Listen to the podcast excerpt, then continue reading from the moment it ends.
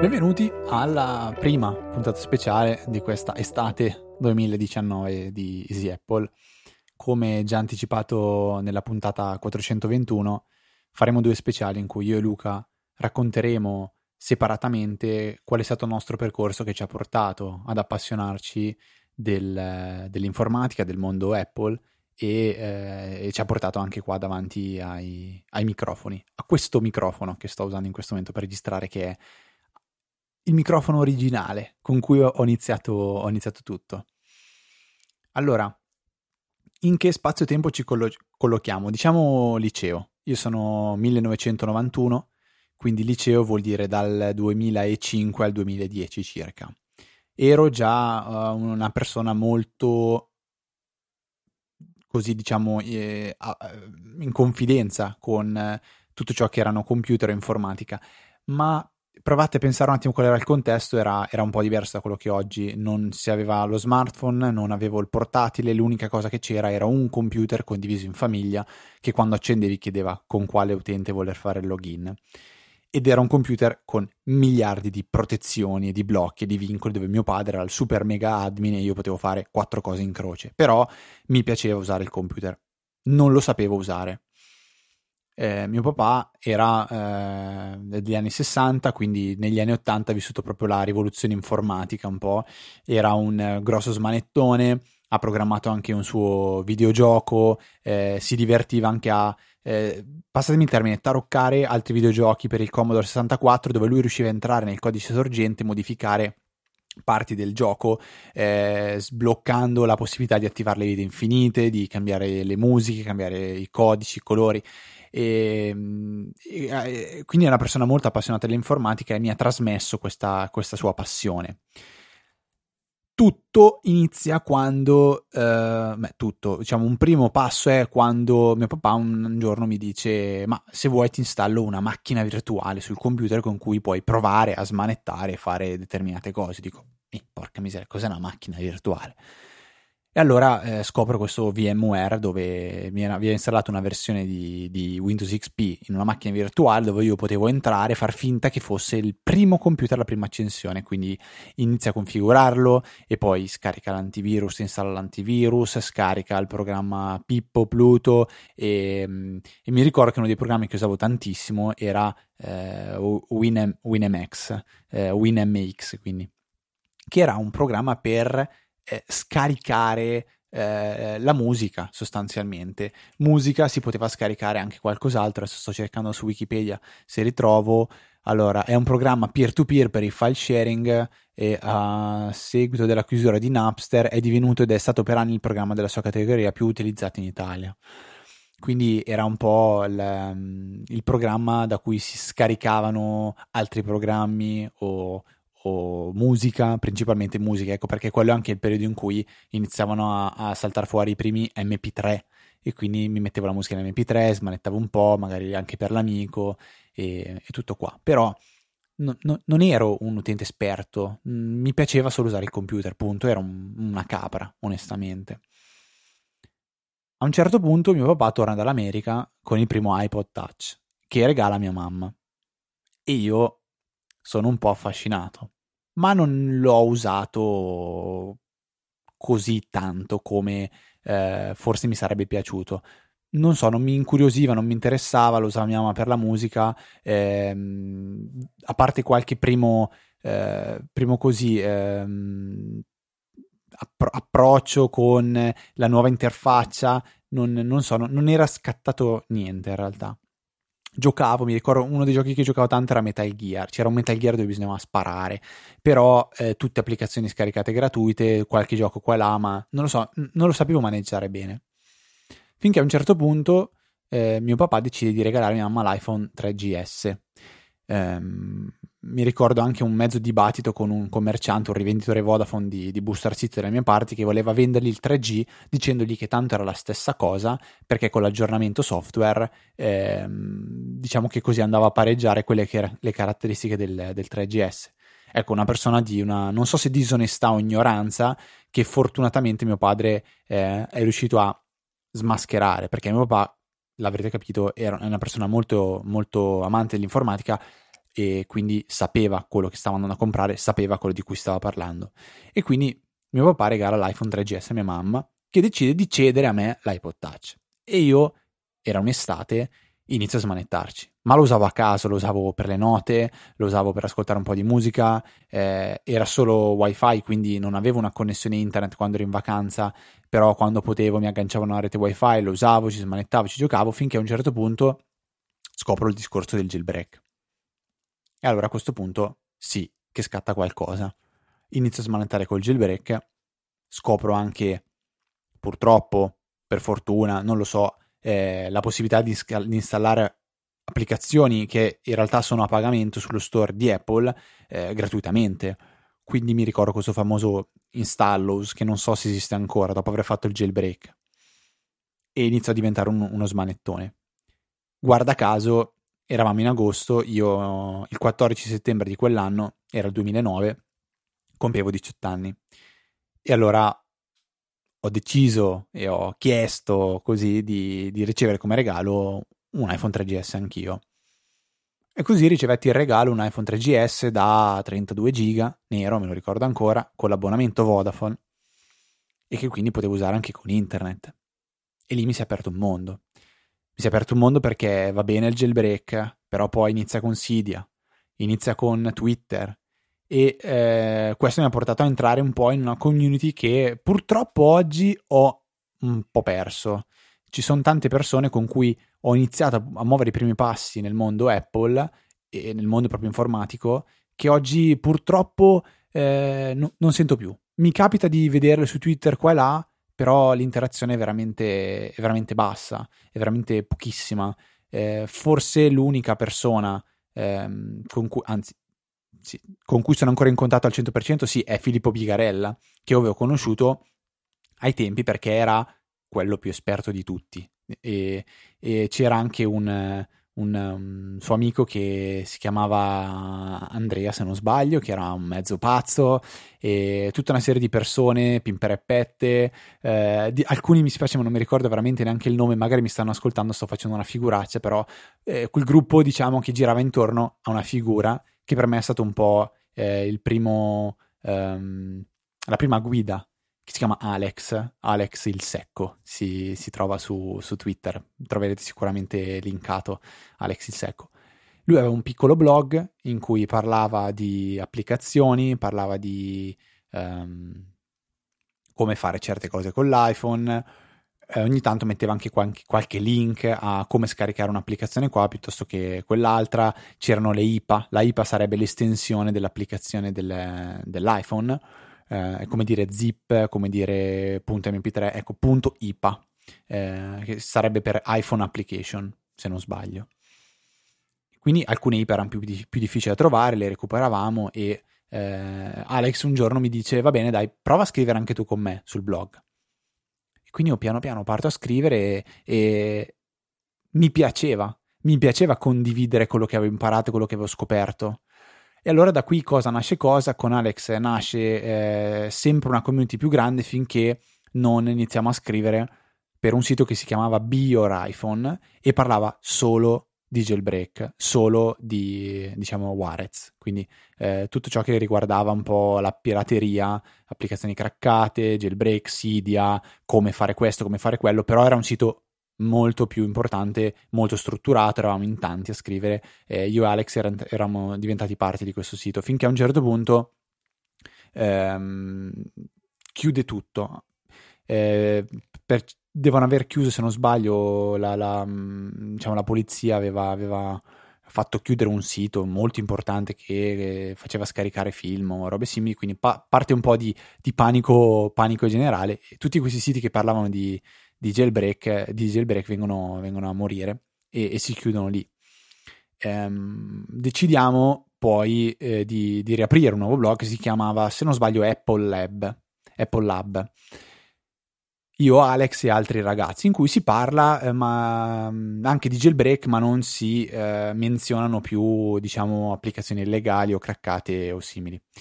E, mm, e vado avanti a scrivere per, diciamo, per, questo sito fino a che finisco il liceo. Eh, nel frattempo, poi, per la maturità, eh, ricevo il regalo l'iPhone 4, che ad oggi mi ricordo ancora come l'iPhone che più di tutti mi ha fatto dire wow perché era pazzesco lo schermo. La prima volta che ho visto lo schermo retina dopo un anno di iPhone 3GS è stato wow, cioè mh, senza parole, senza parole assolutamente.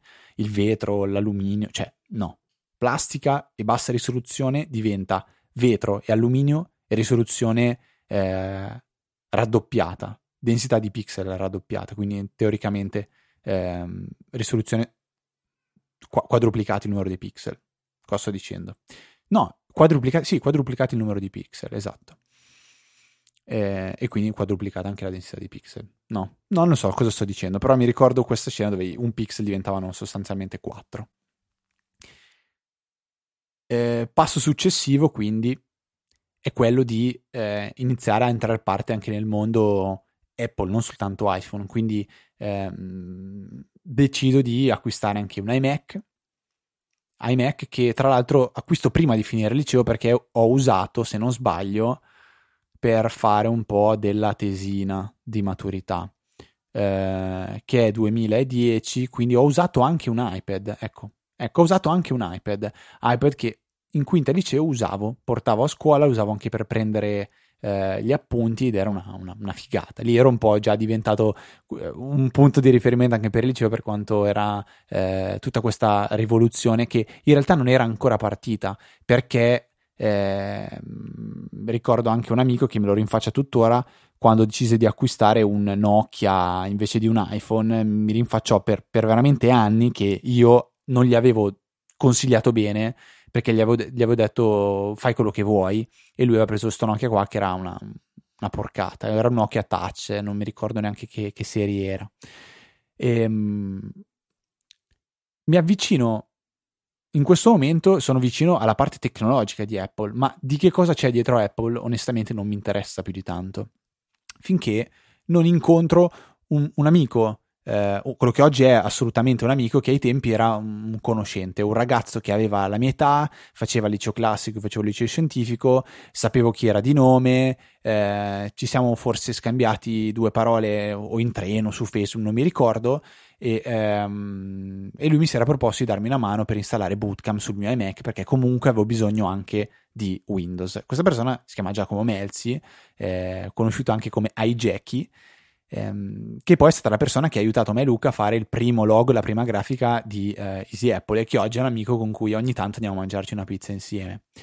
E mi ricordo ancora di questo pomeriggio in cui Giacomo viene a casa mia per aiutarmi a installare Bootcamp e tra le varie cose mi dice, mi, mi menziona il video di Stanford di Steve Jobs dicendomi ma non l'hai mai visto ma cavolo eh, da vedere assolutamente quel video lì e sull'iMac fa partire il video di, di Steve Jobs del discorso a Stanford. Io dopo un quarto d'ora di discorso non, non, non, non capivo i miei sentimenti onestamente, cioè sentivo che eh, a, avevo assistito, avevo ascoltato delle parole che qualcosa dentro mi avevano, boh, mi avevano trasmesso, mi avevano, mi avevano toccato. E, e, tra l'altro Giacomo mi, mi, mi, fa anche vedere che lui ha un tatuaggio eh, che recita Stay angry, stay foolish fatto in California.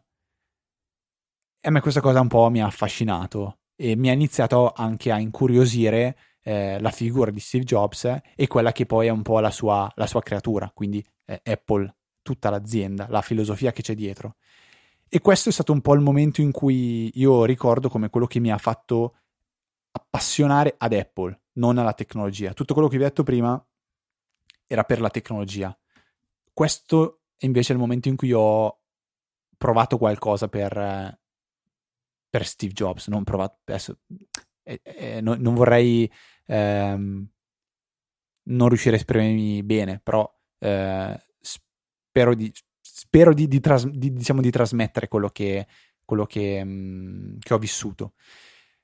E niente, da qui c'è il famoso incontro con Luca perché siamo in università e prima lezione di informatica io tiro fuori il mio Mac, apro Xcode per fare una, una prima bozza di codice, si imparava a usare il linguaggio C e vedo un ragazzo due o tre file davanti a me che sta programmando con Xcode una calcolatrice. Allora io eh, ne approfitto per fargli una domanda su una cosa che non riuscivo a fare io con Xcode, poi scambiamo due parole, poi io gli dico ah sì scrivo per Apple Lab, lui mi dice ah lo leggo e mano a mano capiamo che abbiamo questa passione in comune per ehm, l'informatica. Non so tanto per la parte di Apple, ma probabilmente scoprirò anch'io qualcosa su Luca quando ascolterò la, l'altro speciale in cui Luca si racconta. Così come immagino Luca stia scoprendo cose di me, perché eh, nel fuori onda ieri, scusate la parentesi, ma diciamo, eh, ma diremo cose già, già dette stra trite e ritrite. Gli ho detto, guarda, no, secondo me racconteremo anche delle cose nuove. Io qua sto raccontando quasi tutto di nuovo, se non l'incontro con Luca. E con Luca inizia questa amicizia che poi piano piano ci ha portato a creare Easy Apple, quindi un primo podcast e siamo nel dicembre del 2010. Quindi i tempi in cui è sbocciata questa mia passione sono brevissimi perché partiamo dal mio diciottesimo compleanno che è il 2009 e siamo praticamente estate 2009, siamo a dicembre 2010 che è partito il podcast, quindi è stata una cosa molto rapida. Però parto a registrare un podcast con Luca, ma io podcast non sapevo neanche cosa fosse. L'unico podcast che avevo visto era quello di Maurizio Natali, il mio primo Mac, che era un podcast video in cui spiegava come usare eh, un Mac, come usare OS X ai tempi.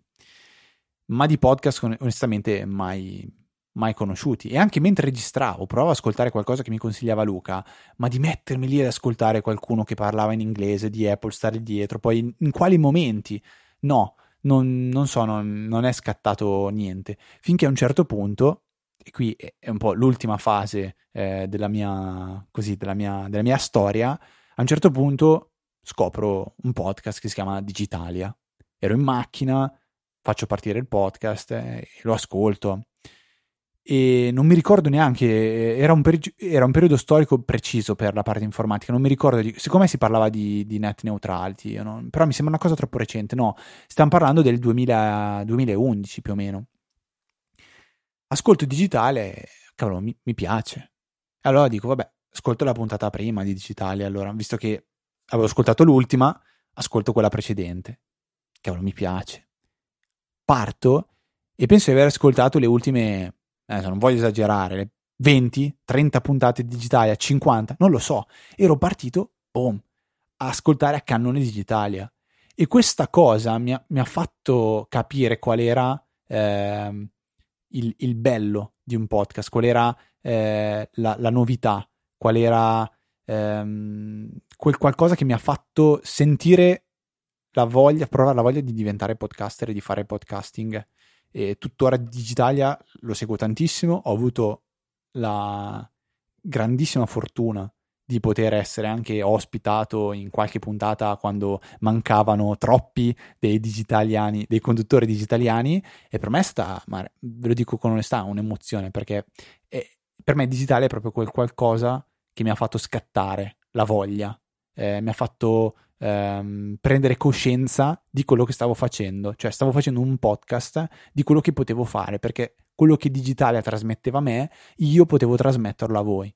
E quindi eh, è stato un momento di svolta per me. Mi ricordo ancora proprio, non mi ricordo dove stavo andando, ma con la mia 500 nera ascoltavo Digitalia a palla e una puntata dietro l'altra mi ricordo che mi ero dovuto muovere un po' in macchina e proprio martellavo digitale, digitale, digitale. A volte anche mio fratello entrava in macchina e diceva no, io podcast no, voglio ascoltare un po' di musica e va bene se ascolta la musica.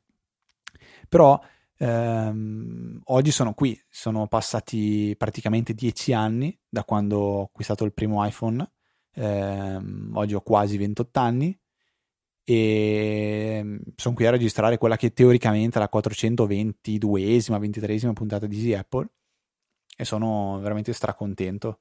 Ehm, un po', po', poco contento di aver perso alcune persone, ehm, per esempio Alex, che non sentirò da veramente tantissimo tempo, così come tanti altri. con cui c'era proprio una, una community bella, perché Twitter prima era piccolo, Twitter era fatto per eh, veramente gra- grandi chiacchierate tra amici dove si interagiva, sembrava di andare al baretto con gli amici la sera e si chiacchierava, si facevano domande, si rideva, si scherzava.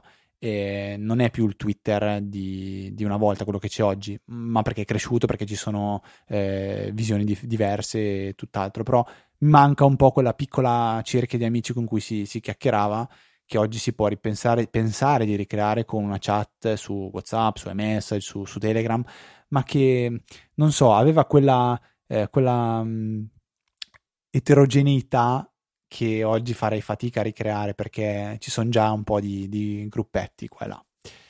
E quindi questa è un, po', è un po' la mia storia, quella del Federico che ascoltate eh, tutte le settimane, venerdì 5 e mezza, bam bam bam bam bam, tutte le volte esce la puntata di Apple, se non quando io l'altra volta ho fatto una cappellata ed è uscita un pochettino dopo, alle 5, no 5 e mezza, 5 e mezza si finisce di lavorare, alle 5 esce la puntata di Apple.